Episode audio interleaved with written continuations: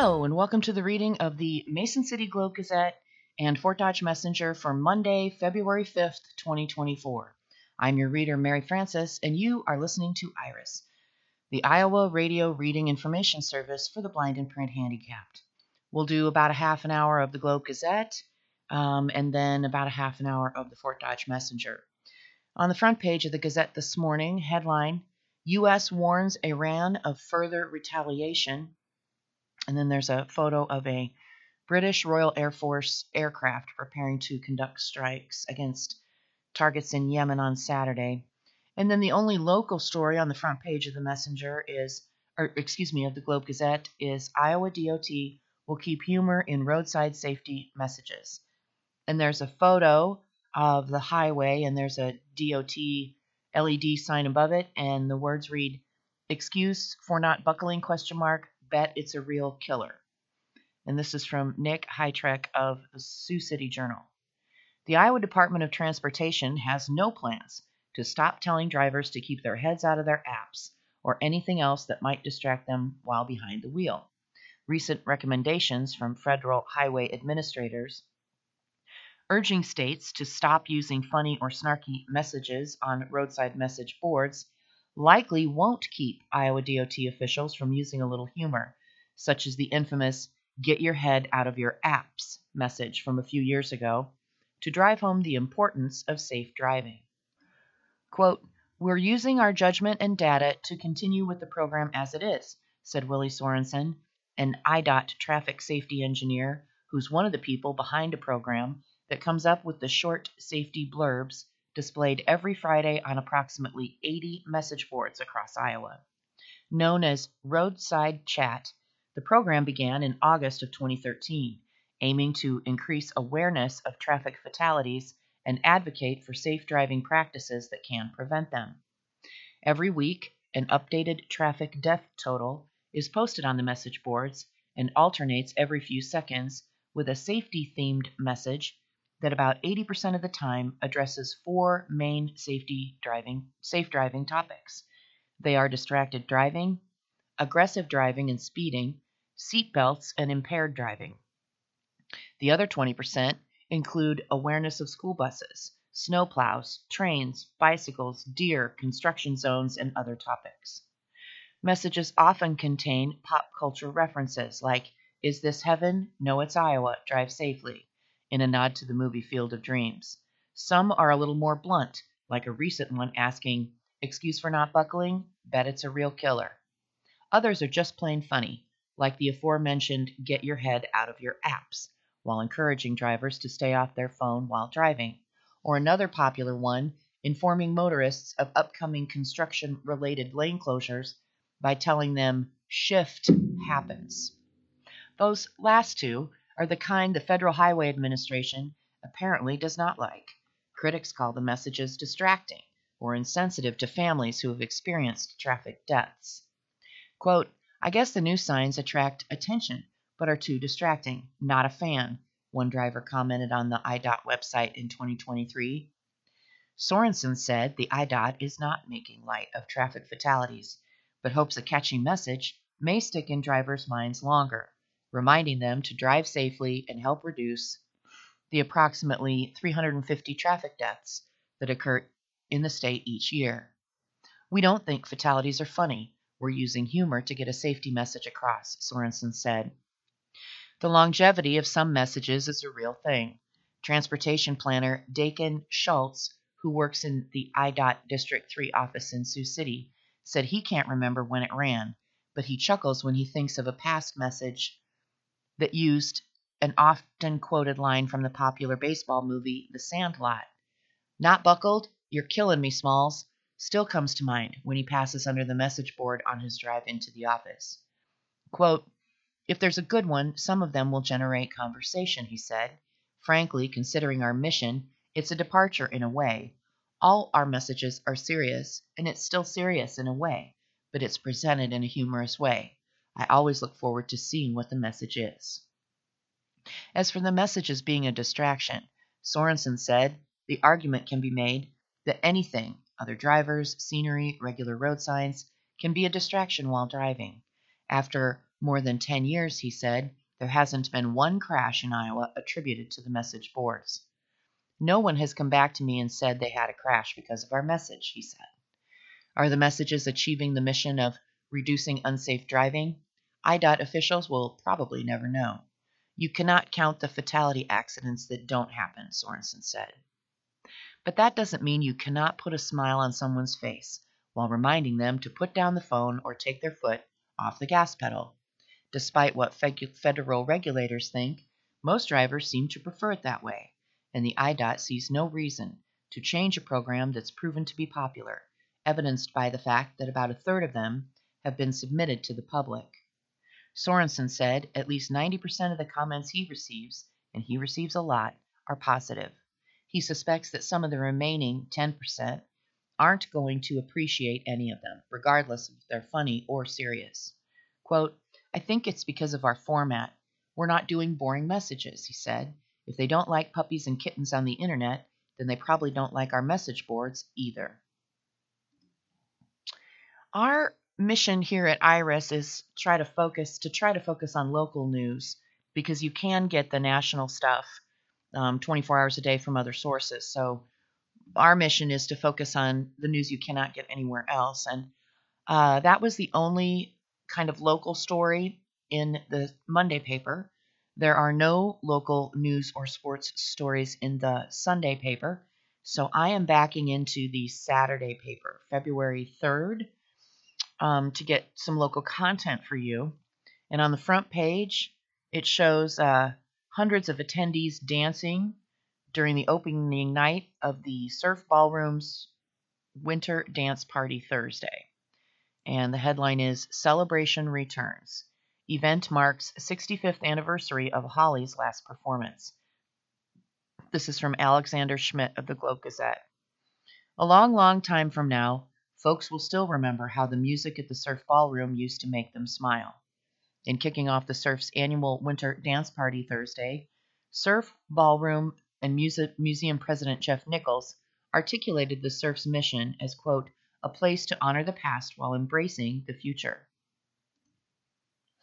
This year marks the 65th anniversary of the plane crash that killed rock and roll pioneers Buddy Holly, Ritchie Valens, and J.P. Big Bopper Richardson after their February 2, 1959 performance at the Surf Ballroom. Local pilot Roger Peterson also died. The Surf has held the Winter Dance Party celebration annually since 1979, the 20th anniversary of the crash immortalized in Don McLean's 1971 song American Pie as the day the music died. The weekend is jam packed with activities, including dance and music lessons, record shows, tours, luncheons, and more. Quote, Now who's planning on sticking around for the 100th anniversary? Nichols jested to the crowd before bringing out the weekend's opening act, the Killer Vees. The Killer Vees, known in the music business as the rhythm section to the stars, features brothers Jeff and Tommy Vee, who have been playing drums and doghouse bass, respectively, for almost 40 years on records for Little Richard, Jerry Lee Lewis, Paul McCartney, Ronnie Wood, Brian Setzer, Chuck Berry, Bill Medley, and their father Bobby Vee, who at age 15 filled in for Buddy Holly on the rest of the scheduled Midwestern tour dates after that plane crash in 1959. Eric and Jane Sassenfield of Blaine, Minnesota, years ago were on their way to Arkansas for a vacation when they heard about the Surf Ballroom's connection to the history of rock and roll. We've never been before, but we thought it'd be a great place to spend our weekend and party, Eric Sassenfield said. They took a self guided tour to the farm field about a half mile from Clear Lake, where the 1959 crash occurred. A memorial to the four victims stands there. Of course, we watched La Bamba and the Buddy Holly story, and we have always had an appreciation for the old stuff, American graffiti type music, Sassenfield added. Thursday night, the show continued with Chris Montez, Dodie Stevens, and the Chiffons. Fontaine Walker of Cedar Rapids said he was in town for business and decided to spend his Thursday evening seeing the Chiffons at the surf. Quote, I was surprised to see the lineup of African Americans that played here, said Walker. The surf's walls are lined with hundreds of autographed photographs of performers past. including Cab Calloway, Lionel Hampton, Louis Armstrong. The Emerald Room's walls boast signatures from the likes of Don McLean, Tony Orlando, Frankie Valli and the Four Seasons, Jeff Lynne, ELO, and the Oak Ridge Boy- ELO, that is, Electric Light Orchestra, the Oak Ridge Boys, Three Dog Night, and Barack Obama, to name a few. When I heard the chiffons were playing, Walker said, I could not pass up the opportunity to see what they're all about. The chiffons, with their trademark tight harmonies, high stepping confidence, and songs like One Fine Day and Sweet Talkin' Guy, are still staples of oldies radio today. Friday night's scheduled entertainment featured Rocky and the Rollers, with special guests Lala Brooks, the voice of the Crystals, and Vito Picone and the Elegants. Richie Lee and the Fabulous Fifties will round out the evening. Saturday opened with Holy Rockarolas, who became instant winter dance party favorites several years ago when they thrilled a winter dance party luncheon, the Surf's statement said. It continues the high energy trio performs classics from the 1950s and 60s. They become a main stage favorite at the annual event. Saturday's lineup will include Albert Lee's 80th birthday jam, featuring special guests from around the globe, including Lee. Lee, who grew up in London, has been active in the music industry since 1959, recording and performing with the likes of the Crickets, Holly's former backing band, the Everly Brothers, Eric Clapton, Willie Nelson, and Emmylou Harris. Albert has become synonymous with the Surf Ballroom's Winter Dance Party, said Shane Cooney, who is Winter Dance Party executive producer. This year, we received so many inquiries from his contemporaries wanting to come to Clear Lake to help celebrate Albert's birthday while making a pilgrimage to share their music from the Surf Ballroom stage. The original iteration of the Surf Ballroom, which opened in 1933 and burned down in 1946, was written about by the Globe Gazette in 1937. Proud are the lake residents to claim the city in which the Surf Ballroom, the melting pot of Midwest dancers, is located, the, art- the article read. And it continues posed on the shore in a manner com- comparable to any cosmopolitan amusement, the waves of Clear Lake lap the beach in rhythmic harmony with the tuneful strains of continental orchestras. And that was from the 1937 article in the Globe Gazette.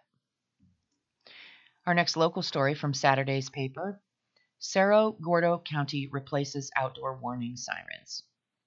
Cerro Gordo County is installing 33 new outdoor warning sirens around the area to replace outdated equipment.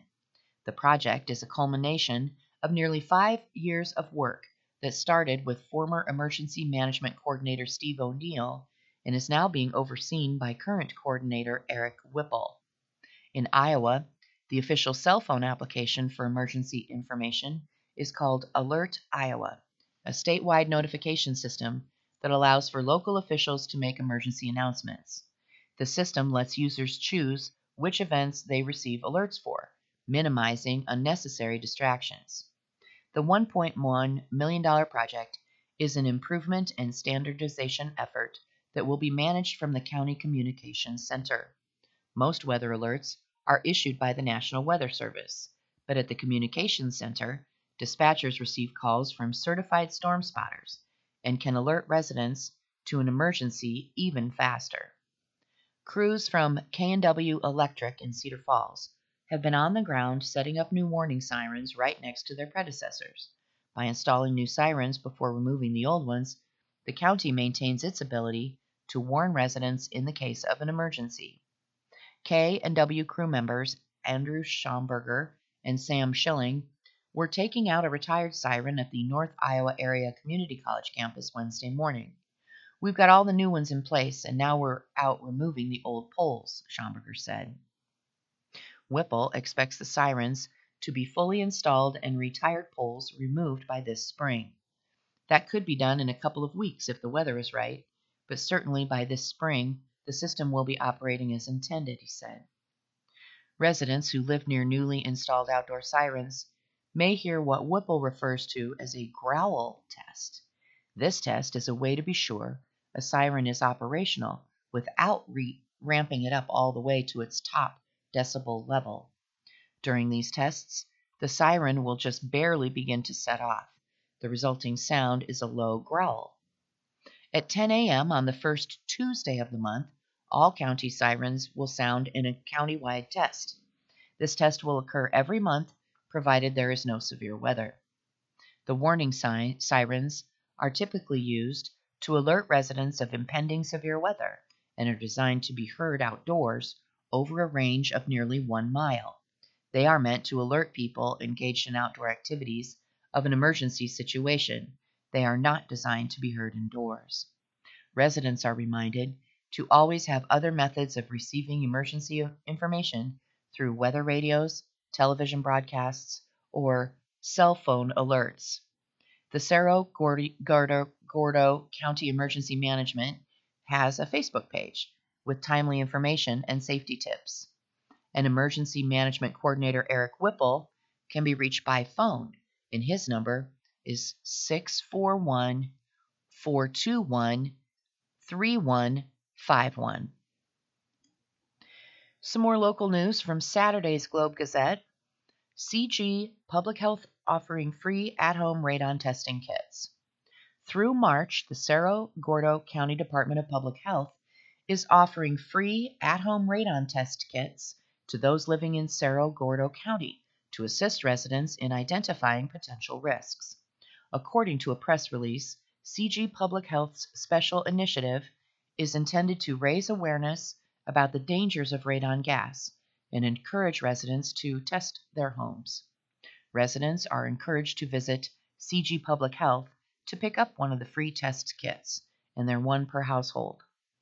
Radon is a colorless, tasteless, and odorless gas, and it's the second leading cause of lung cancer. According to the 2023 State of Lung Cancer Report, Iowa ranks as the 12th worst state in the country for new lung cancer cases. In 2023, Iowa reported approximately 61 new cases of lung cancer per 100,000 individuals, surpassing the national average of 54 cases per 100,000 individuals. Alarmingly, it is estimated that upwards of 70% of homes in Iowa have elevated radon levels. Tim Hitchcock, environmental health specialist at CG Public Health, emphasized the importance of testing, stating in the release that, quote, breathing in high levels of radon over time can raise your risk of lung cancer. The only way to know if your home has elevated radon levels is to test. Residents are encouraged to participate in the initiative and obtain a free radon test kit just by stopping by CG Public Health. You can contact the department on the internet, and their website is cghealth.com for more information about radon testing and mitigation. Our next local story from Saturday's Globe Gazette Mason City man arrested in 2022 homicide outside Waterloo apartment. Police have made an arrest in a 2022 shooting death outside a Waterloo apartment. Kayvon Latrell Anderson of Waterloo was found unresponsive with multiple gunshot wounds in a parking lot in the 200 block of Miriam Drive around 11:30 p.m. November 21, 2022. He was taken to a hospital and died a short time later. Thursday, Waterloo police arrested Eric Antoine Hamilton, age 23, of Mason City, for first degree murder and felon in possession of a firearm. Bond was set at $1 million. A revolver was found near the shooting scene. Witnesses said Hamilton had lured Anderson to the area with the intent of killing him, according to court records. Hamilton denied being in Waterloo at the time of the slaying, but detectives found electronic evidence placing him in town, records state. The firearm was given to the FBI, which examined the weapon for DNA and found a mixture that included Hamilton's profile the court records state. This isn't the first time Hamilton, a former Waterloo resident, has been arrested in a shooting. He was convicted of trafficking stolen weapons, criminal gang participation, and intimidation with a weapon in a 2019 incident where he allegedly shot at a rival gang member in the 300 block of Fowler Street. No one was injured, but two vehicles were hit by gunfire. He was released from prison July 2022. just months before the Miriam Drive slaying. And then there are two photos that accompany this article. One is a mugshot of Hamilton, and the other is a police crime tape scene. Uh, obviously, it's a shot of the outside of the Miriam Drive shooting scene. And more from Saturday's Globe Gazette. Uh, we only do this when there's no local news in the Monday or Sunday one. Uh, in the news, these are briefs. Gender identity protections remain. Iowa Republican lawmakers spiked a bill that would have removed gender identity from the state's Civil Rights Act, taking away discrimination protections from transgender people. Republicans on a subcommittee said the bill was dead after it was voted down 3 to 0. Hundreds of demonstrators packed the Iowa State Capitol hallway on Wednesday, chanting and urging lawmakers to vote against the bill. Transgender Iowans said the bill was insulting and an attack on their rights. Representative Jeff Shipley, a Republican who introduced the bill, said it was intended to clear up what he saw as a poor definition of gender in Iowa code. Our next brief income tax cuts floated. Iowa GOP lawmakers filed legislation this week that would put Iowa on a path to eliminate the individual income tax over several years. The Tax Policy Committee, chairs in both chambers, suggested the bill was, quote, the beginning and may not be passed this year. Republicans said in the near term they will focus on increasing and speeding up the existing flat tax cut. Our next brief man charged with hate crime for Satanic Temple vandalism. A former congressional candidate from Mississippi who admitted to destroying a statue as part of a display at the Iowa Capitol by the Satanic Temple of Iowa, has been charged with a hate crime. Michael Cassidy, age 36, from Lauderdale, Mississippi, faces a third degree mischief charge for destroying the statue, which the group estimated to cost $3,000. And more briefs from the uh, Week in Iowa page. And it says a recap of news across the state from the past seven days. Big photo shows um, a group of people at the state house and the caption and they're holding up signs and, and pieces of paper and the caption reads lgbtq rights supporters rally in the hallway outside an iowa house judiciary subcommittee hearing on wednesday where iowa lawmakers declined to advance a bill that would strip gender identity from the state's civil rights law and risk subjecting LGBTQ plus Iowans to discrimination in education, housing, and public spaces. In the They Said column, quote, we need to just step back and start to ask some of those questions with the overall objective of making sure that we're doing everything we can to get these kids with disabilities the education that they deserve and hopefully see better outcomes. And that quote from Iowa Governor Kim Reynolds on a bill to overhaul the area education agencies. And our next quote is from Senator Molly Donahue, Democrat Cedar Rapids, on the Reynolds AEA bill. And that senator writes There is no flexibility in this bill. It takes local control away from our schools and our districts 133 times. If you're unhappy with the administrative costs, then deal with the administrative costs, but don't throw the whole baby out with the bathwater. Next little column of briefs is odds and ends. First one is Iowa football reports.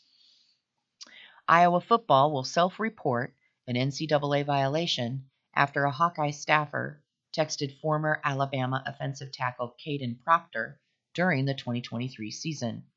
Proctor transferred from Alabama to Iowa this year after Alabama head coach Nick Saban announced his retirement. Next brief here gender balanced boards. A bill in the Iowa legislature would remove the requirement that Iowa boards and commissions have an equal number of men and women. Supporters of the bill say the requirement is no longer necessary, while opponents say the bill would take women out of positions of power. Our next section of briefs is called Water Cooler.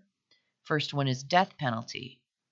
Iowa Republican lawmakers advanced a bill on Monday to reinstate the death penalty in Iowa for someone who kills a police officer.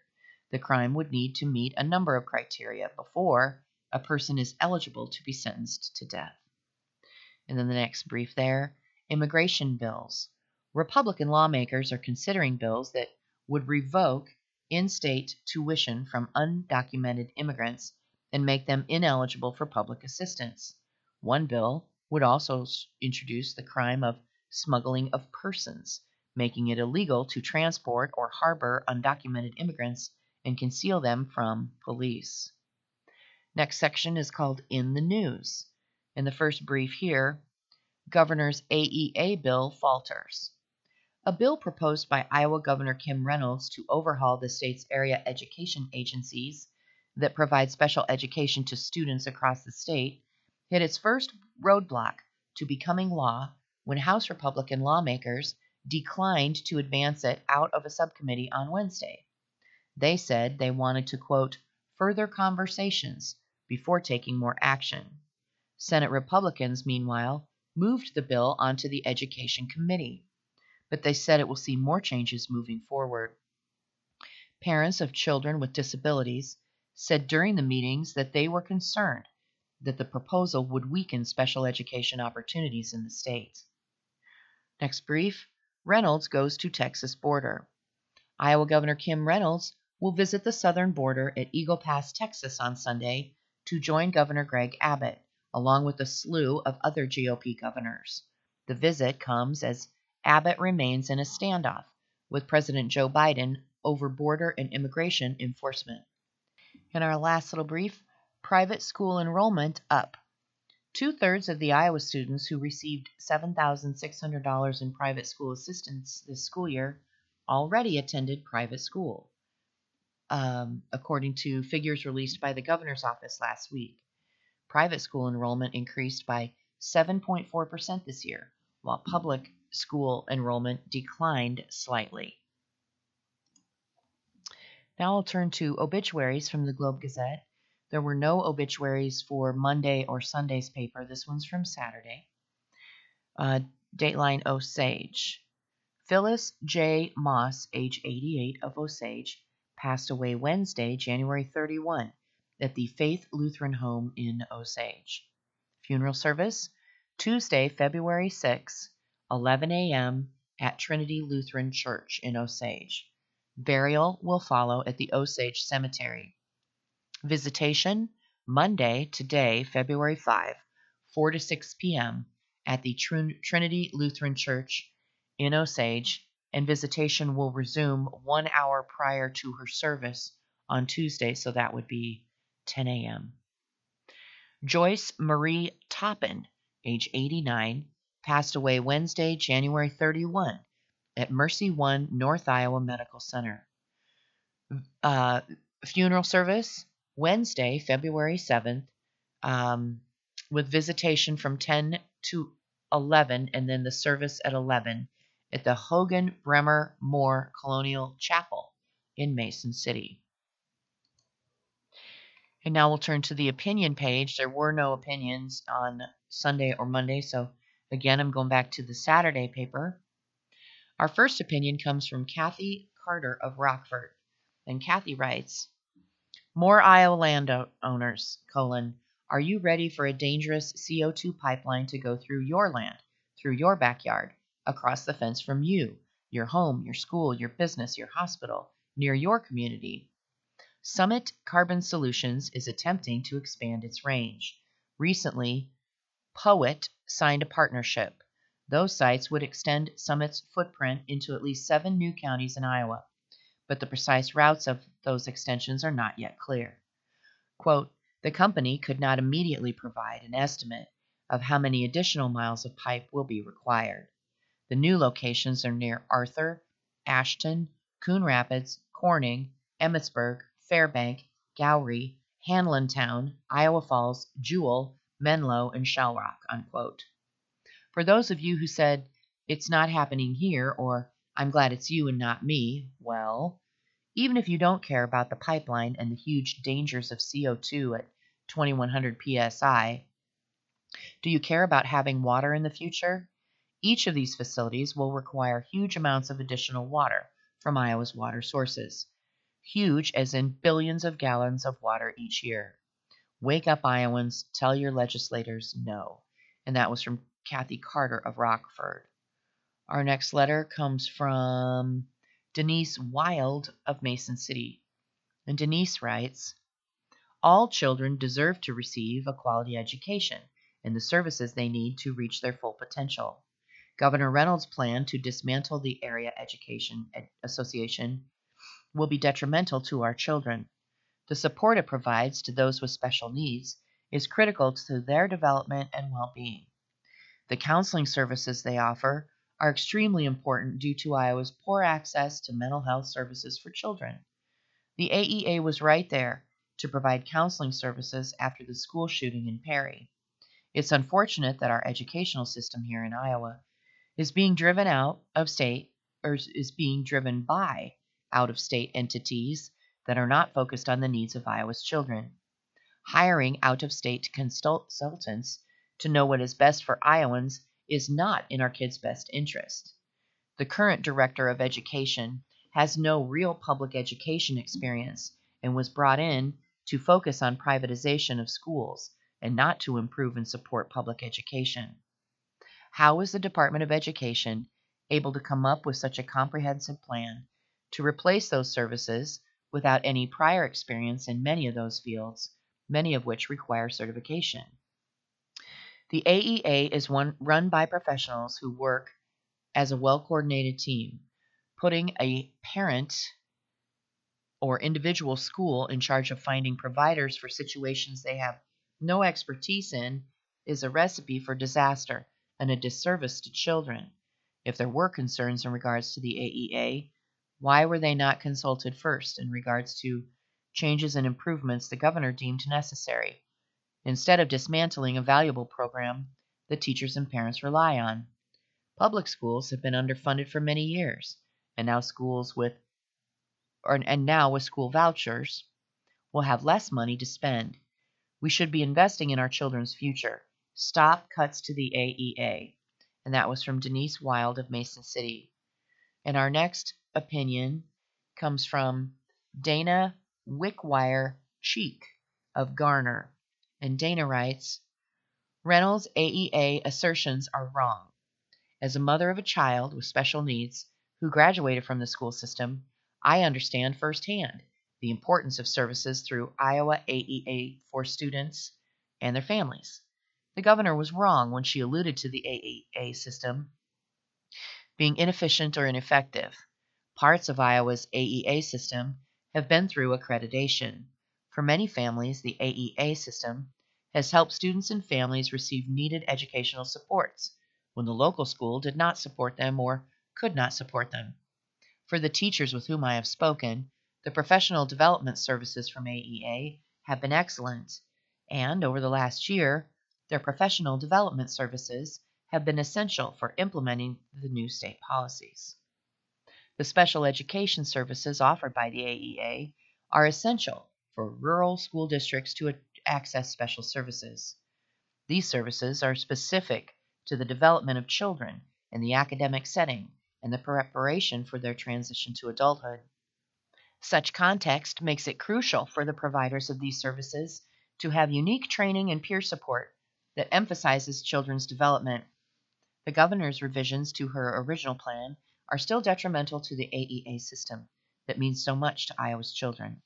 I ask Governor Reynolds and all legislators to step back and do a comprehensive study of the AEA system, which must include interviews with students and families receiving special educational services and teachers throughout the state. You should not fix a system that is not broken, nor dismantle one that provides so much to so many. Please complete a comprehensive study before making any changes. Please, Iowa legislators, vote no to HSB 542 and SSB 3073. And that was from Dana Wickwire Cheek of Garner.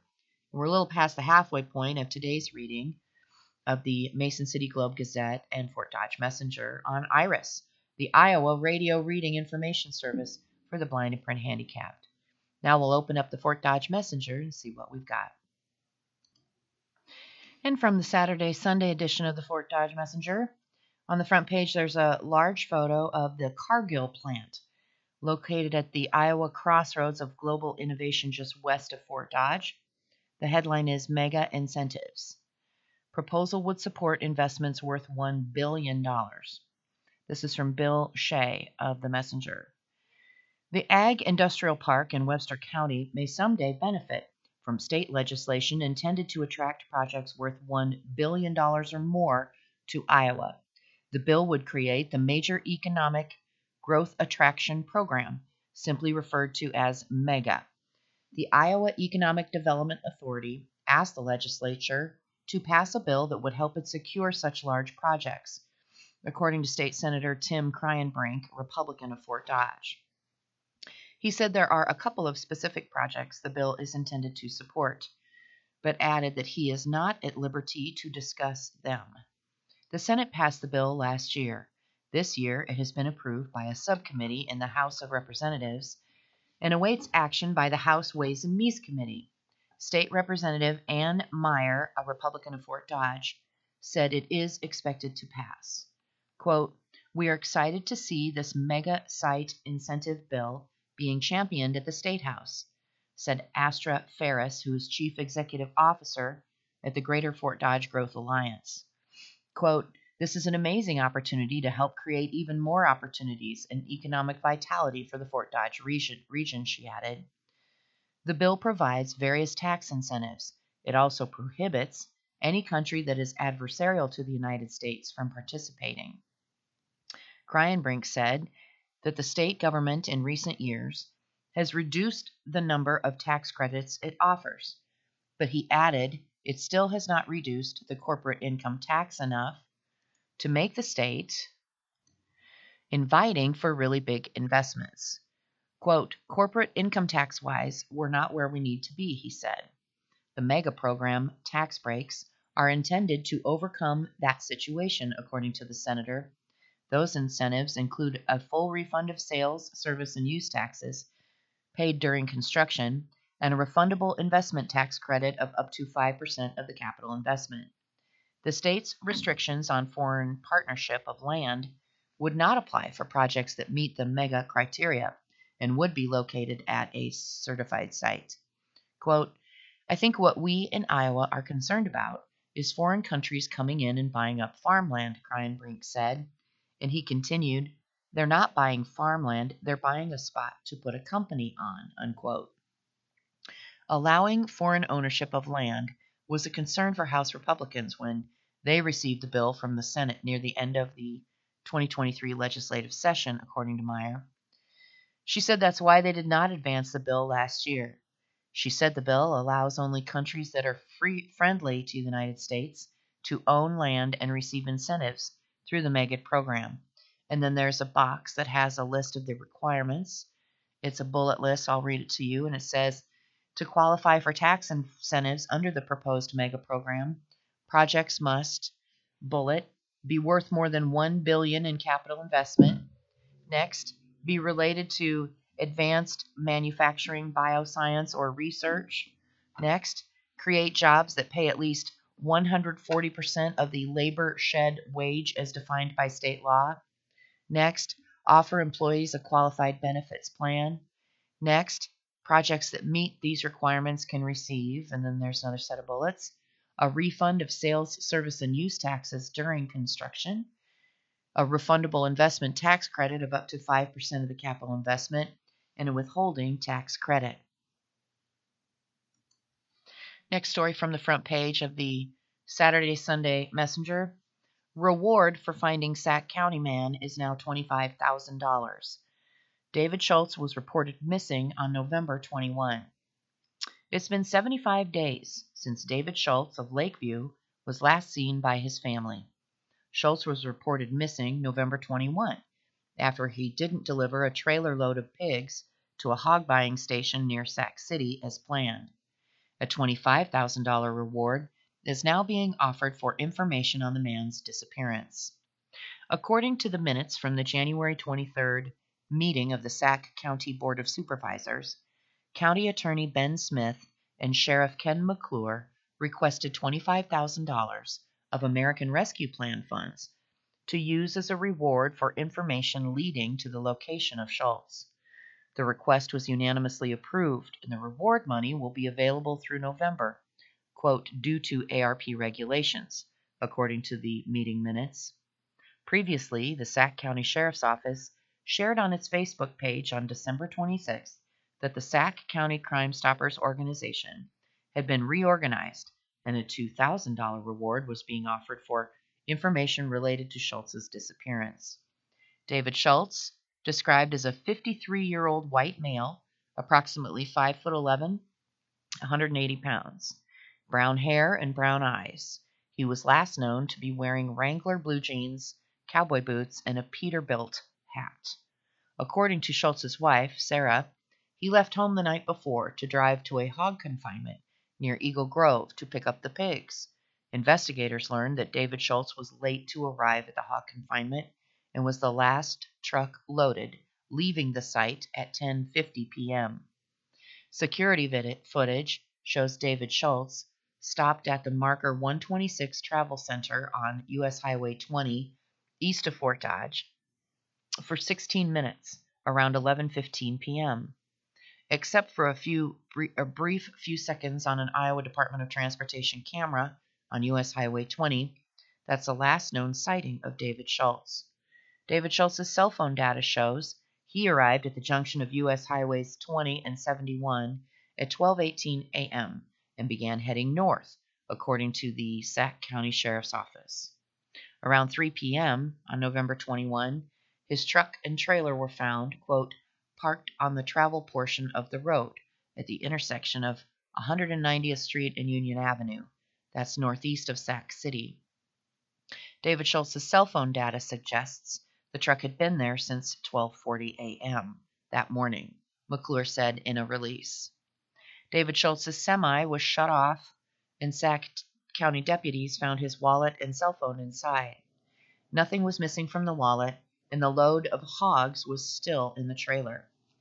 Video surveillance from near Wiechman Hog Buying Station shows that David Schultz never made it there for the drop off. The immediate area was searched on foot and with a canine and an Iowa State Patrol Air Wing unit. Um, they were dispatched to use forward looking infrared to try to detect a heat signature that would be consistent with a person, but nothing was located. The ground search was expanded over the next two days, with law enforcement, firefighters, and volunteers searching on foot and using drones. The United Cajun Navy a nonprofit organization that helps with search and rescue, also joined the search, bring, bringing even more volunteers. According to the Sac County Sheriff's Office, more than 100,000 acres have been searched by volunteers. As of Friday, David Schultz remains missing. A GoFundMe has been created to help support his wife and children during this time. And that's at the website is gofund.me slash BF0031A0. The Iowa Division of Criminal Investigation is assisting in the investigation. Our next story from the front page Iowa's ethanol production set a new record in 2023. Annual ethanol production in Iowa reached a new peak last year of 4.6 billion gallons, according to data compiled by the Iowa Renewable Fuels Association. Given relatively stable ethanol demand over the last few years, it was a pleasant surprise to crunch the numbers and find Iowa ethanol producers are increased production. Again, increased production, said Monte Shaw, who is the association's executive director. Last year's estimated production continued a modest upward trend in recent years at the state's 42 ethanol plants. Total production was 4.4 billion gallons in 2021, 4.5 billion in 2022. Those figures are substantially higher than the production levels of 2020, when the coronavirus pandemic led to a dramatic decrease in the demand for fuel. Ethanol that is blended with gasoline is the dominant fuel for passenger vehicles in the United States. In 2020, The state's ethanol plants produced about 3.7 billion gallons. Demand for Iowa ethanol has the potential to increase in future years if restrictions on the summertime sales of E15, which is a gasoline blend that is 15% ethanol, are permanently lifted, Shaw said. We also have the opportunity to unlock a new market, sustainable aviation fuel, that can drive massive biofuels growth in the next three decades. Reducing the carbon dioxide emissions that result from ethanol production is important to reach that market, and 25 ethanol plants intend to connect to a sprawling carbon dioxide pipeline system that is under consideration by state regulators. Capturing and sequestering the greenhouse gas at the ethanol plants would result in their fuels being classified as, quote, low carbon.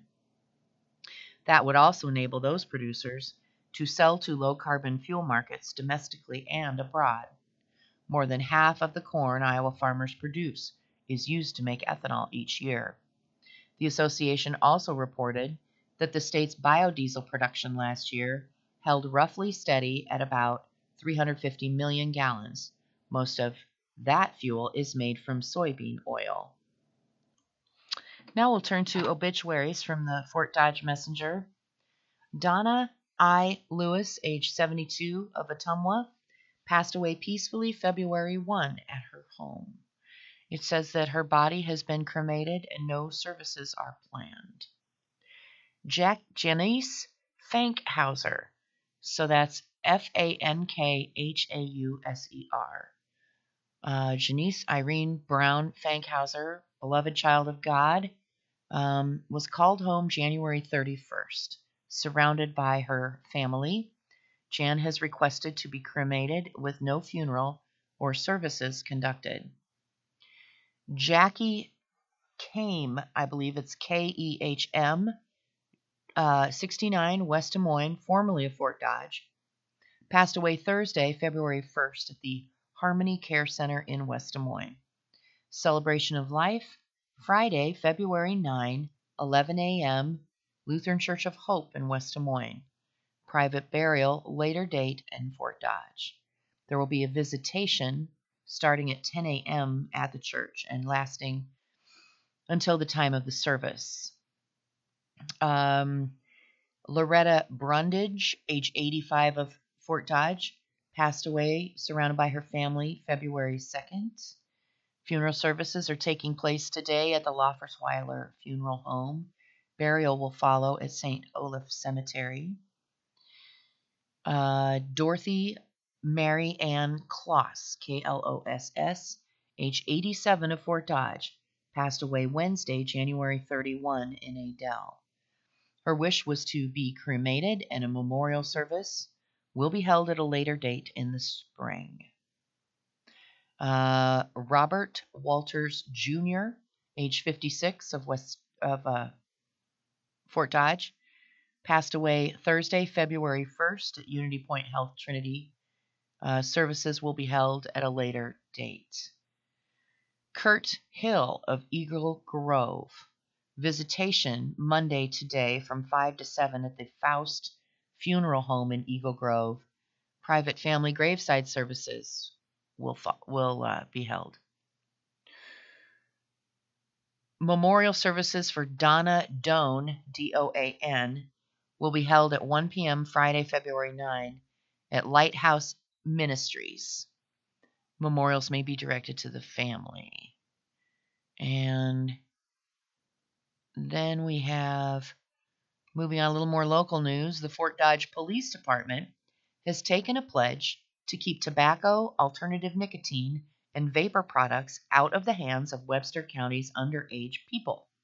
Known hmm. as I Pledge, the program is a partnership with the Iowa Alcoholic Beverages Division to educate local retailers and to enforce Iowa's tobacco, alternative nicotine, and vapor product laws.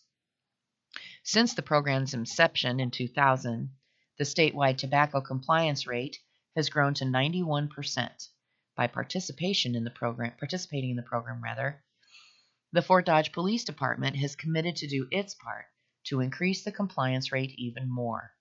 I Pledge places emphasis on retailer training.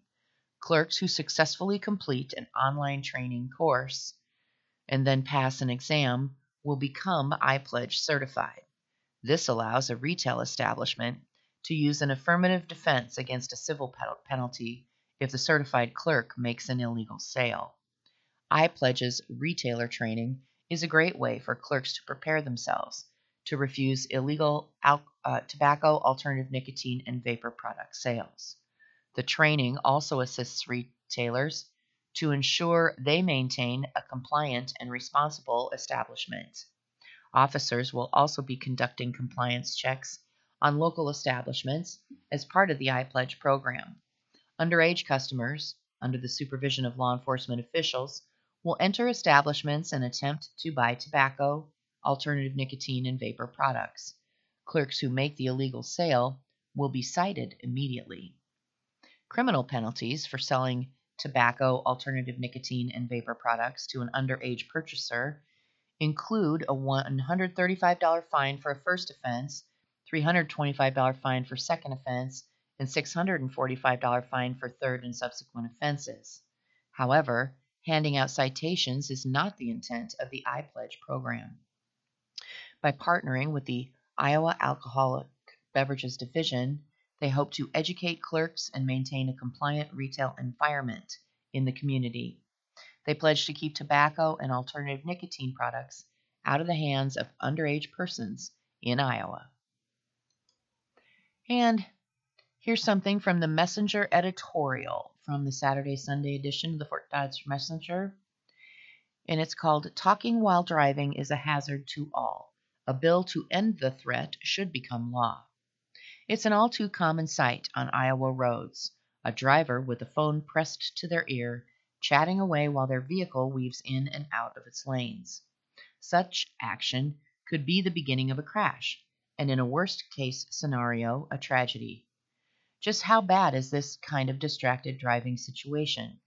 The Iowa Department of Transportation released preliminary numbers for 2022, the most recent year for which statistics are available, that answer the question.